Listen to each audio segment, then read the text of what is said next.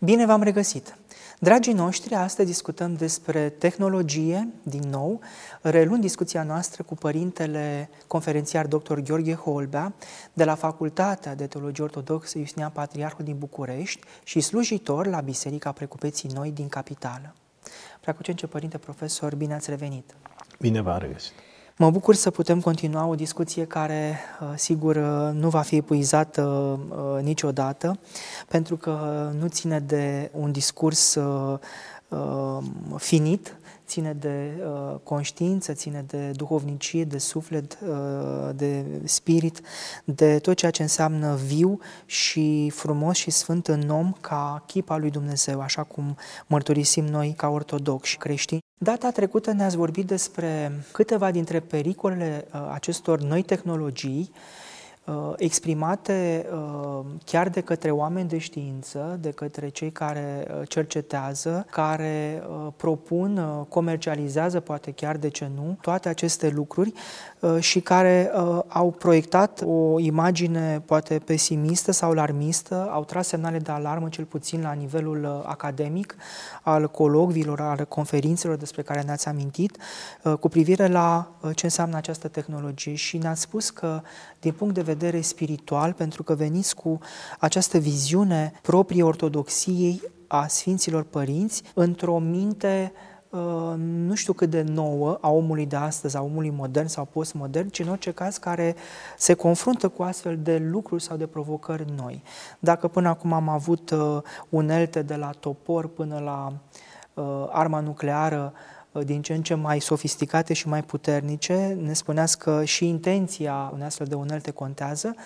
Uh, astăzi uh, tindem să inventăm Uh, lucruri precum inteligența artificială sau uh, alte uh, lucruri de genul acesta care să ne ajute, asupra cărora proiectăm tot felul de așteptări ale noastre, poate chiar, căutând în aceste tehnologii răspunsuri care țin de religie, de fapt, de sfera spirituală. Și de aceea, dacă sunteți de acord, să ne explicați pentru începutul discuției noastre, propunerea pe care o face o astfel de societate informatizată cu privire la avantajele unei astfel de tehnologii pentru persoana umană din punct de vedere al medicinei, de exemplu, al augmentării biologice a omului și chiar a cunoașterii sale, din punct de vedere cognitiv, neurologic, Uh, adică despre ceea ce poartă numele în genere și va trebui să ne obișnuim și cu acest termen ca să-i putem uh, înțelege semnificațiile și eventual să-i răspundem uh, tot din punct de vedere spiritual, transumanism, adică o simbioză între viu, între biologic, între om mai cu seamă și mașinărie. Vă rog, părinte profesor, dați-ne o definiție din punct de vedere creștin, ortodox a acestei idei sau acestei uh, Da, uh, nu este nimic nou sub soare. De ce? Pentru că, în general, ideologiile, de-a lungul veacurilor, și ne referim aici, spre exemplu, să nu se supere istoricii, dar și renașterea a fost tot o uh, revoluție ideologică, în sensul în care s-a propus întoarcerea la păgânism.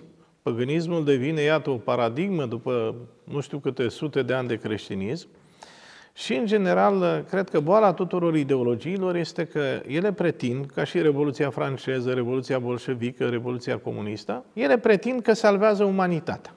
Nimic mai fals. De ce? Pentru că ele, de fapt, produc victime. Haideți să ne amintim de Revoluția franceză, mult preamărită în manualele noastre de istorie în perioada comunistă, care, de fapt, a dus la mii și zeci de mii de victime, adică au omorât oameni concreți, așa care erau chiar nevinovați, în numele unor pretinse idealuri, cum ar fi libertate, egalitate, fraternite. Deci au fost omorâți oameni, au așezat în locul uh, Maicii Domnului de la Notre-Dame, au așezat pe așa zisa zeița rațiunii, care era după chipul unui desunate din Paris, care fi fost frumoasă la vremea ei. După aceea a ajuns o epavă, este și o poveste pe tema aceasta.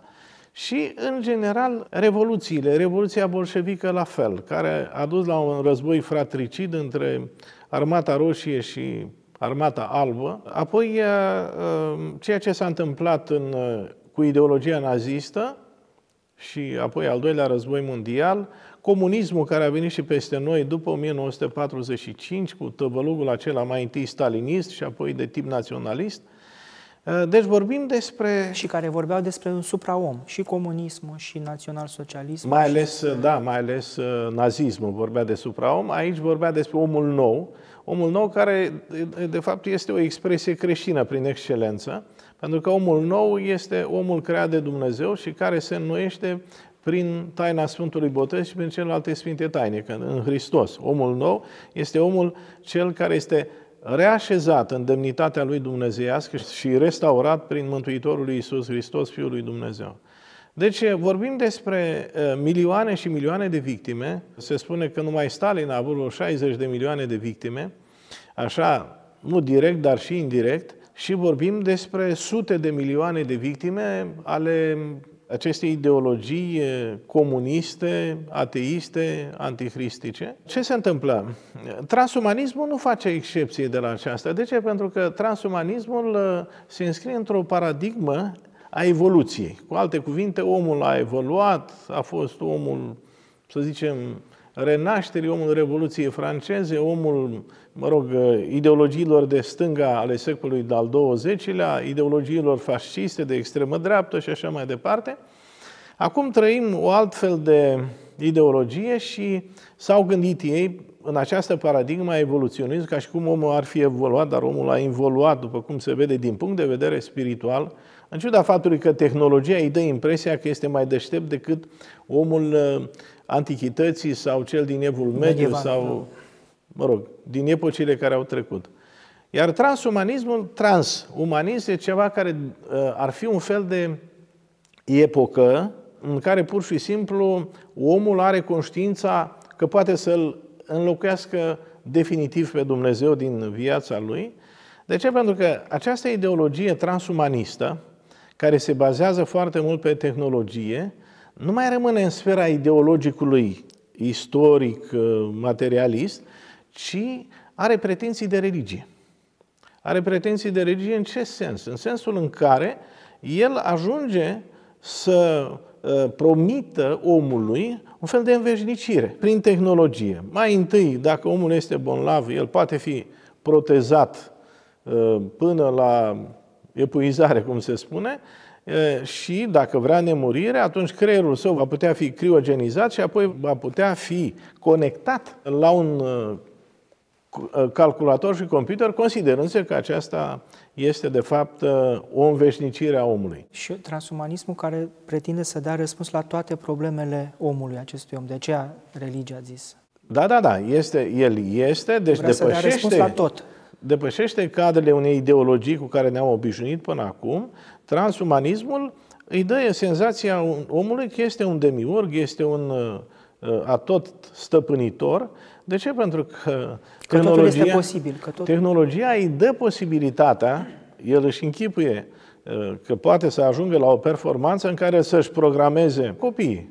Deci dacă eu, prin uh, tehnologie, pot să programez copiii să fie cu ochi albaștri, să fie știu eu cum. Dacă eu pot să programez, spre exemplu, copiii să nu mai fie purtați de mame, ci pur și simplu există un uter artificial și toate, toate aceste lucruri pe care eu le numesc anomalii și atunci e un fel de creator fără Dumnezeu, deși omul se mișcă tot în ceea ce Dumnezeu a lăsat ca putere în, și ca materie în, primă, să în, în biologicul uman, dar îi, îi creează iluzia că el poate să-și programeze viitorul. Mai mult decât atât se ajunge și în uh, situații mult mai periculoase în care pur și simplu uh, indivizii umani sunt concepuți ca un fel de materie care poate să servească la un moment dat uh, drept uh, experiență în anumite domenii ale medicinii și așa mai departe. Deci este, și fără îndoială că bioeticienii pot să dea multe, multe exemple în acest sens, dar, repet,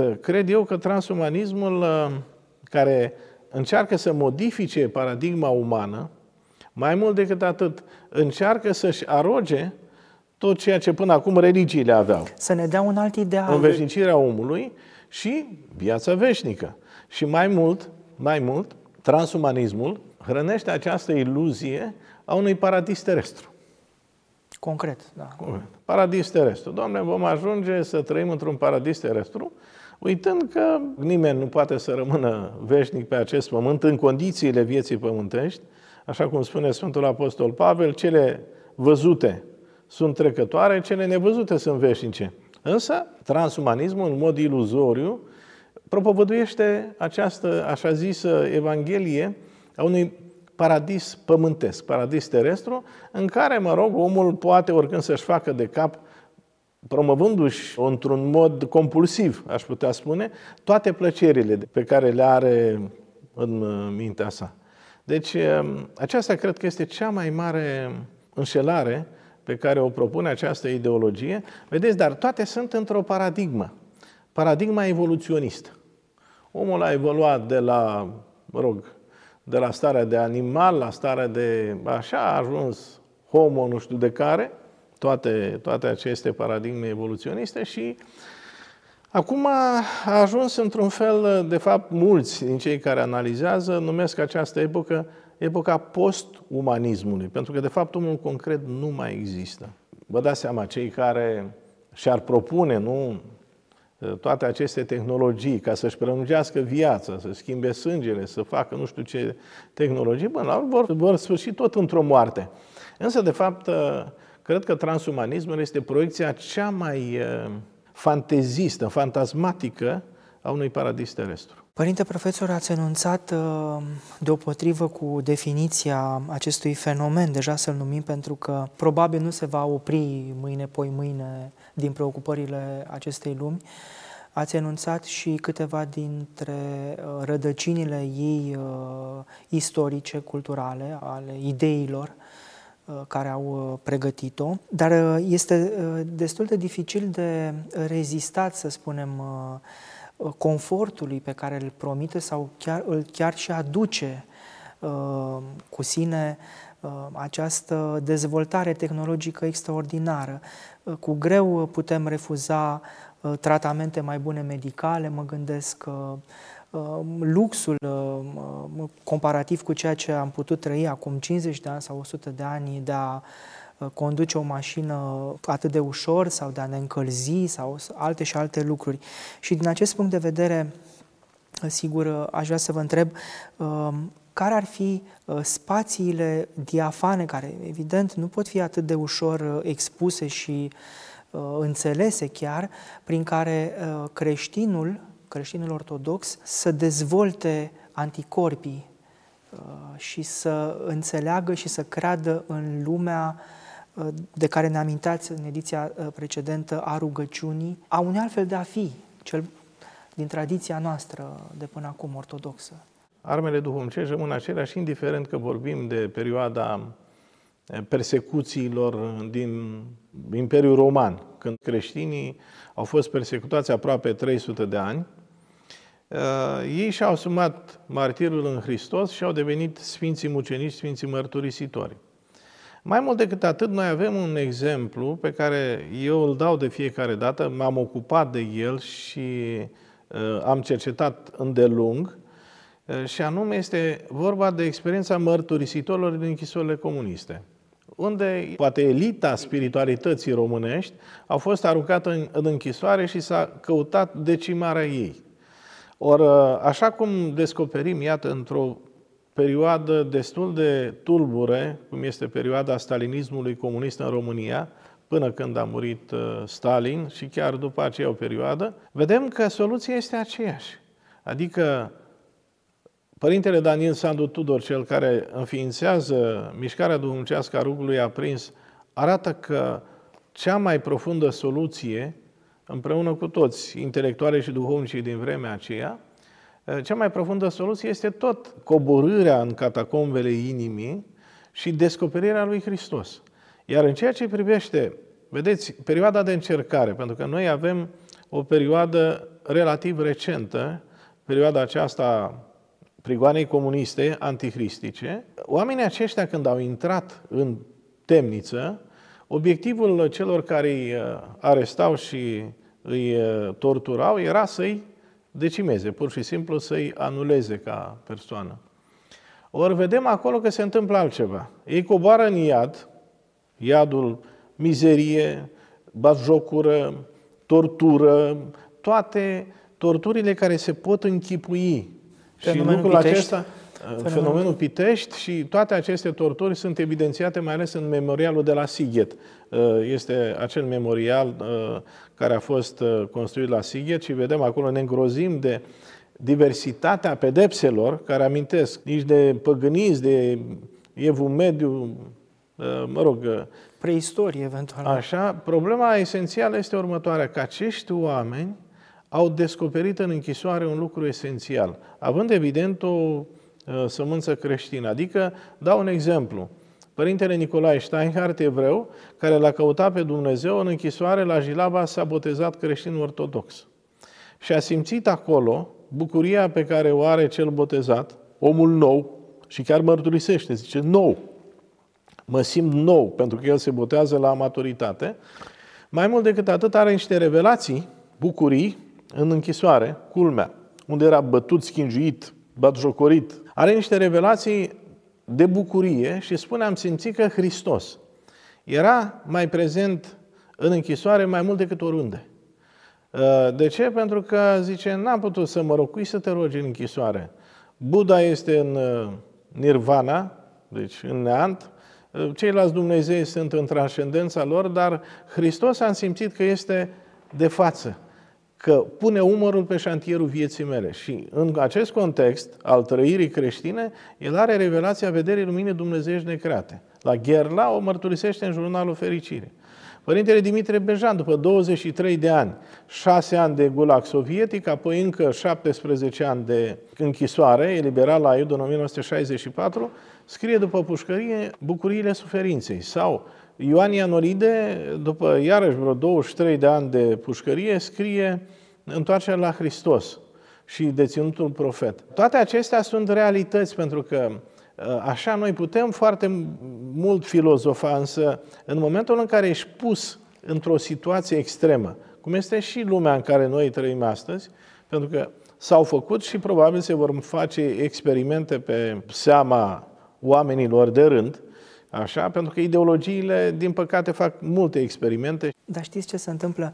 Acum uh, se vine cu, uh, cu această idee că trăim în cea mai bună lume de până acum din punct de vedere al confortului, uh, al facilităților pe care aceste tehnologii da. ne le pun la dispoziție și ce mai vrem? De ce ne-am plânge și unde ar fi pericolul? Aceasta este Uh, să spunem, uh, un răspuns pe care îl primim atunci când ne îngrijorăm, ne exprimăm îngrijorările noastre cu privire la... Da, se induce, s-ar putea să se inducă la un moment dat că trăim, însă trăim într-o lume, după cum vedem, o lume a nisipurilor mișcătoare, în care omul nu mai are, de fapt, o stabilitate. Ne referim la omul care nu mai are, nu are credință, nu are o așezare în viața lui, așa, o relație cu Dumnezeu și atunci lumea în care trăim este o lume neliniștită, dar este o lume atât de neliniștită. De ce? Pentru că creierul nostru este invadat de, de informații care sunt care mai de care mai alarmiste, care alarmează pur și simplu. Deci degeaba, să zicem, mă rog, are un confort, dar pe dinăuntru este dezastru. Pe dinăuntru este, de fapt, o mare care pur și simplu se frământă, o mare cu furtuni și atunci eu nu cred că oamenii simt că sunt atât de fericiți, din potrivă. Chiar dacă, mă rog, la nivel tehnologic s-ar putea asigura o viață de confort, însă confortul acesta fizic, material, Uh, niciodată nu garantează echilibrul psihosomatic, echilibrul uh, lăuntric al omului. Și atunci trăim într-adevăr într-o lume, nici asta nu e adevărat, dar oricum, o lume a confortului, în care îți poți procura anumite plăceri, așa și mai ales acum lumea aceasta virtuală, dacă cineva își dorește o plăcere, o consumă virtual, însă, dincolo de toate acestea, fondul problemei rămâne și anume că este o lume neliniștită, o lume neașezată, o lume care trăiește întotdeauna cu această obsesie ce rău s-ar mai putea întâmpla. Fie că vine o boală, cum a fost în perioada pandemiei, fie că se declanșează un război, cum suntem noi în uh, imediata noastră vecinătate, în proximitatea noastră, fie că mai vin alte și alte amenințări, deci uh, omul de astăzi nu este nici de cum un om uh, liniștit, ci este din ce în ce mai neliniștit. Părinte profesor, dar nu avem și o datorie uh nu știu dacă o numesc uh, potrivit, morală față de viitorul nostru, de a fi optimiști sau de a ne da o nădejde. Evident. Uh, cum arată această nădejde din punct de vedere evident, spiritual? Evident. Eu mi-amintesc de Mircea Bulcănescu, a rostit în 1940 o conferință numită Creștinul lumea modernă, care este valabilă pentru toate epocile, adică așezarea creștinului în lumea în care trăiește. Și după ce enumeră toate problemele pe care le ridică societatea modernă și apoi încet încet societatea postmodernă, dar el era deja tot cu societatea modernă în care pur și simplu individul uman fie că era pur și simplu aruncat într-un individualism care îl separa de ceilalți, fie într-un colectivism care îl transforma într-o rotiță, într-un mecanism în care identitatea lui nu contează. Deci după ce arată transformarea omului într-un fel de funcționar al unui sistem, după aceea încheie, și cred că lucrul acesta este valabil și astăzi, timpul care, vremurile care urmează nu sunt vremuri de triumf pentru creștinism, ci sunt vremuri de încercare, dar totuși sunt vremuri mântuitoare, însă, însă, adaugă, ferească Dumnezeu să intri în acest iev uh, fără să știi ce te așteaptă. Adică primul pas pe care trebuie noi să-l facem, să înțelegem în ce fel de lume sau nelume trăim. Asta ține de dimensiunea profetică a creștinului. De ce? Pentru că înțelegând în ce fel de lume trăim, după aceea uh, nu ne mai împăcăm cu Duhul Veacului, ci recurgem de fapt la ce? La mijloacele pe care noi deja le avem. Noi am avut aici, spre exemplu, la biserică, chiar în perioada pandemiei, am lăsat o carte să nu trăim în minciuna lui Rod Dreher și la un moment dat ce spune? Fraților, noi am trecut, pentru că neomarxismul se predă în universități, noi am trecut și asta, dar voi aveți la îndemână mijlocul esențial, adică aveți ce? aveți partea duhovnicească. Faptul că noi români, mă refer la români, avem încă această dimensiune pe care o menționa și Plasidesei, marele părinte duhovnic convertit la ortodoxie, a fost catolic el, Plasidezei care a scris Nostalgia Ortodoxiei și care, înainte de a trece la Domnul, a făcut o profeție de genul acesta că rolul românilor în Europa este și de a reîncreștina Europa prin felul în care ei se manifestă. Și de asemenea, un alt părinte, grec, Simon Craiopolos, care a iubit pe român și a zis, atâta vreme când mai avem smerenie, atâta vreme cât mai avem răbdare și evlavie, înseamnă că încă mai avem ceva esențial. Deci, smerenie, răbdare, evlavie. Lucrul acesta îl vedem în ce? În faptul că Evlavia, dacă merge la Sfântul Munte, îmi povestea cineva că uh, a venit din Sfântul Munte, erau peste o mie de români în Sfântul Munte, cei mai mulți pelerini astăzi. În Țara Sfântă, mă rog, până au început aceste frământări, război, în Țara Sfântă majoritatea pelerinilor erau români. De asemenea, am fost, uh, mi-amintesc, uh, vara anului trecut la Suroti, la mormântul părintelui Paisia Ghioritur și mi-a spus portarul, domnule, 70% dintre pelerini sunt români. Mi-a zis, de unde ești? Din România. Oh, pistos la os. Popor, credincios popor. Zice, vin și cu autocare, vin și cu mașini, cei mai mulți sunt români. La Sfântul Nectarii, Aleghinei, deci nu e numai vorba, aici nu mai e vorba de naționalism cu sfinții noștri. Că Sfânta Cuvioasă Parascheva se vedea pelerinajul de anul acesta, unde au fost uh, nu numai 400 de mii, au fost mai mulți dacă se iau așa, oricum o cifră impresionantă și apoi la Sfântul uh, Cuvios uh, Dimitrie cel Nou, crotitorul Bucureștilor. Deci acestea arată foarte clar că avem încă această comoară lăuntrică, așa care ne apropie de Dumnezeu și care ne dă speranță. Nu suntem disperați, în niciun caz. Nădejdea noastră ultimă rămâne în Dumnezeu, însă Trebuie să avem discernământ, să nu ne lăsăm duși, să atribuim tehnologiei ceea ce se cuvine numai lui Dumnezeu și oamenilor lui Dumnezeu. Pentru că am cădea în cel mai mare păcat, în idolatrie. Idolatrie, da. Preacucence Părinte Profesor Gheorghe Holbea, vă mulțumesc pentru uh, această miniserie, uh, aș numi eu cu bucurie, a discuțiilor despre tehnologie. Ne-ați uh, prezentat câteva dintre resorturile cu care ea vine uh, asupra noastră și ne-a și întărit cu viziunea creștină, ortodoxă, ne-ați spus că este posibil, ne-ați oferit mai multe exemple că putem să rezistăm, să o înțelegem, uh, să-i rezistăm ei, uh, acestui iureș, care, uh, acestui amalgam, pentru că ea nu vine singură întotdeauna, și prin osebirea duhurilor, printr-o viață creștină autentică, prin exemplele pe care le-am avut în biserica noastră ortodoxă română, în istoria noastră și în viața Sfinților, pentru a nu ne pierde până la urmă și a ne centra, așa cum spuneați, că trebuie să ne uh, păstrăm a fi uh, oamenii uh, unui sens, ai unui centru. Vă mulțumesc foarte mult și vă aștept și data viitoare. Mulțumesc și eu. Dragii noștri, aceasta a fost discuția de astăzi despre tehnologie, despre viața spirituală. Am discutat cu părintele conferențiar dr. Gheorghe Holbea de la Facultatea de Teologie Ortodoxă Justinian Patriarhul din București și slujitor la Biserica Precupeții Noi din Capitală. Vă așteptăm data viitoare aici la Cuvânt pentru Suflet. La bună revedere!